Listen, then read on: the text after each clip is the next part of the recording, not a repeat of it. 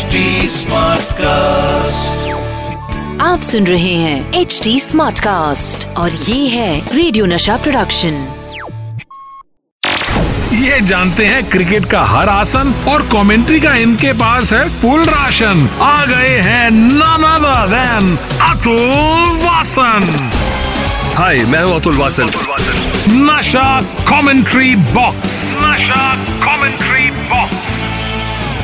नमस्कार दोस्तों, मैं हूं आरजे अतुल वासन और आप सुन रहे हैं नशा मास्टर स्ट्रोक। मैं उन कंट्रोवर्शियल प्लेयर्स की बात कर रहा हूं जिन्होंने क्रिकेट का थोड़ा माहौल खराब किया था, और उन्हीं कंट्रोवर्शियल प्लेयर्स को मैं क्रिकेट के बैड बॉयज कहकर बुलाता हूं। तो आज क्रिकेट के बैड बॉयज में मैं बात कर रहा हूं उस प्लेयर की जो ऑस्ट्रेलियन टीम का सबसे बड़ा बैड बॉय है।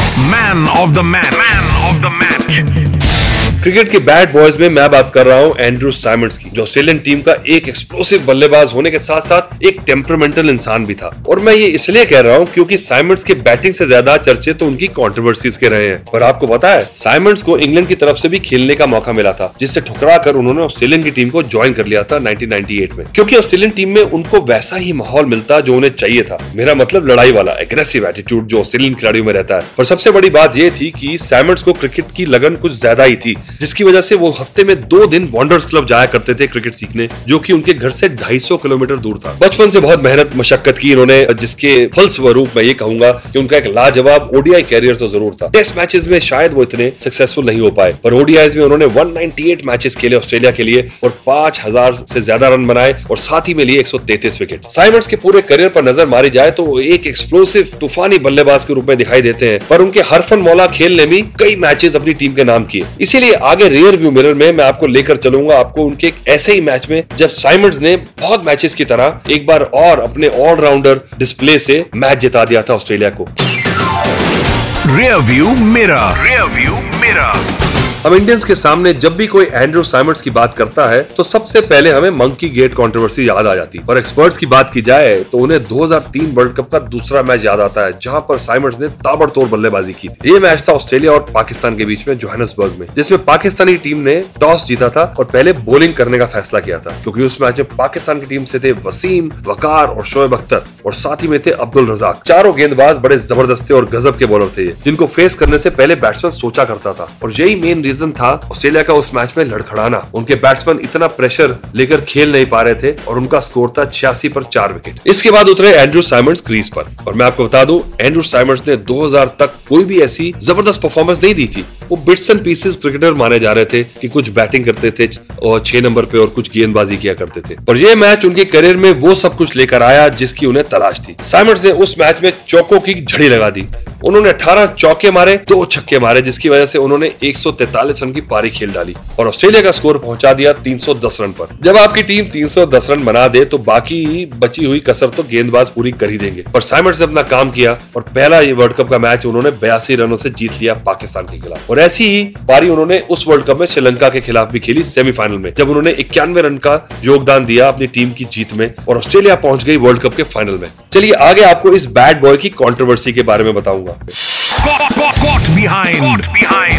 एंड्रू साइमंड्स और कंट्रोवर्सीज दोनों साथ ही चलते हैं। जहाँ साइमंड्स होता है वहाँ कंट्रोवर्सी आ ही जाती है। और उनकी कंट्रोवर्सी की लंबी लिस्ट में जो हमेशा सबसे पहले मुझे याद आता है वो है मंकी गेट, जो हरभजन के साथ 2008 में हुआ था। हाँ, मुझे पता है आप कहेंगे वही सेम कहानी, साइमंड्स कुछ प्रूव नहीं कर पाए जिसकी वजह से भज्जी को चैन की सांस मिली। ठीक है, मैं आपको बोर नहीं करूंगा, मैं आपको एक नई कंट्रोवर्सी के बारे में बताऊंगा जो मंकी गेट कंट्रोवर्सी के जस्ट अगले महीने हुई थी, और वो भी इंडियन प्लेयर के साथ। और इत्तेफाक तो ये देखिए कि ग्राउंड भी सिडनी वाला था। ये कंट्रोवर्सी सीबी सीरीज के 10वें मैच में हुई थी, जब इंडियन टीम ऑस्ट्रेलिया के सामने भिड़ गई थी। उस मैच में हुआ ये था कि साइमंड्स ने 59 रन की शानदार पारी खेली और उस पारी का अंत हुआ ईशान शर्मा की गेंदबाजी से। और लो जी, शर्मा जी का लड़का इतना खुश हुआ साइमंड्स के आउट होने पे कि उसने पूरी तरह से अपनी सेलिब्रेशन चालू कर दी। लेकिन साइमंड्स जो आउट होने के बाद थोड़ा सा तिलमिला से गए थे, उन्होंने जाते हुए ईशान शर्मा से कुछ अपशब्द कह दिए, जिसके बाद ईशान शर्मा ने जोश में अपने होश खो दिए और अपनी उंगली उठा के उन्हें सेंड ऑफ कर दिया, बाहर जाने का इशारा कर दिया। लेकिन अंपायर्स ने उस पर आपत्ति जता दी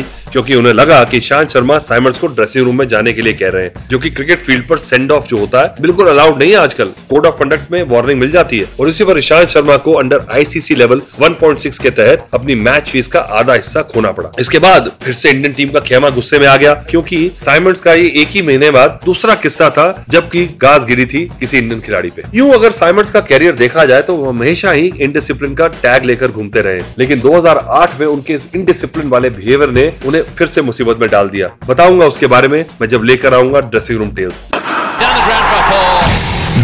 रूम टेल्स।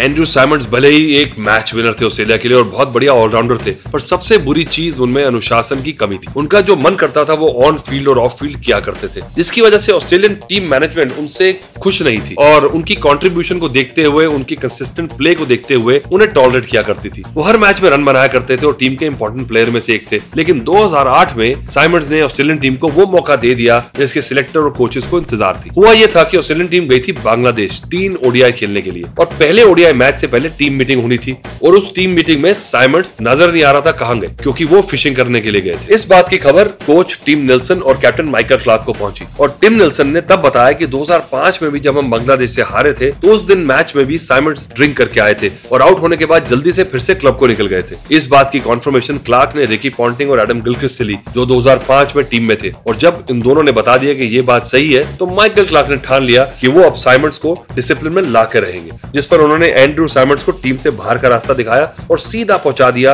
एयरपोर्ट, जहां से अगली फ्लाइट गई ऑस्ट्रेलिया की तरफ। मैं आपको बता दूं कि उस समय माइकल क्लार्क और एंड्रू साइमंड्स बहुत ही अच्छे दोस्त थे, पर इस बात से इन दोनों के बीच में दीवार खड़ी हो गई। चलिए आगे मैं आपको बताऊंगा क्यों एंड्रू साइमंड्स ने अपने डेडलॉक्स की कुर्बानी दी थी। अंदर की बात साइमंड्स क्रिकेट ग्राउंड पर दो चीजों से सुर्खियां बटोरते हुए आए हैं, एक तो उनकी कंट्रोवर्सी और दूसरा उनके लुक्स या उनका हेयर स्टाइल कह लीजिए। पर ऐसा क्या हुआ कि 2009 में उन्होंने अपने सारे बाल यानी कि ड्रेडलॉक्स कटवा दिए? चलो कोई नहीं, मैं बताता हूँ। एंड्रू साइमंड्स लुकीमिया इफेक्टेड बच्चों के लिए डोनेशन जमा कर रहे थे, जिसकी चैरिटी के लिए उन्होंने अपने ड्रेडलॉक्स को कुर्बान कर दिया था, जिसकी वजह से वो $10,000 जोड़ पाए थे जो उन्होंने लुकीमिया फाउंडेशन ऑस्ट्रेलिया में जमा करवा दिए थे। चलिए दोस्तों, अब मैं आपसे विदा लेता हूँ, लेकिन आप सुन रहे हैं HD Smartcast और ये था radio Nasha production HD Smartcast।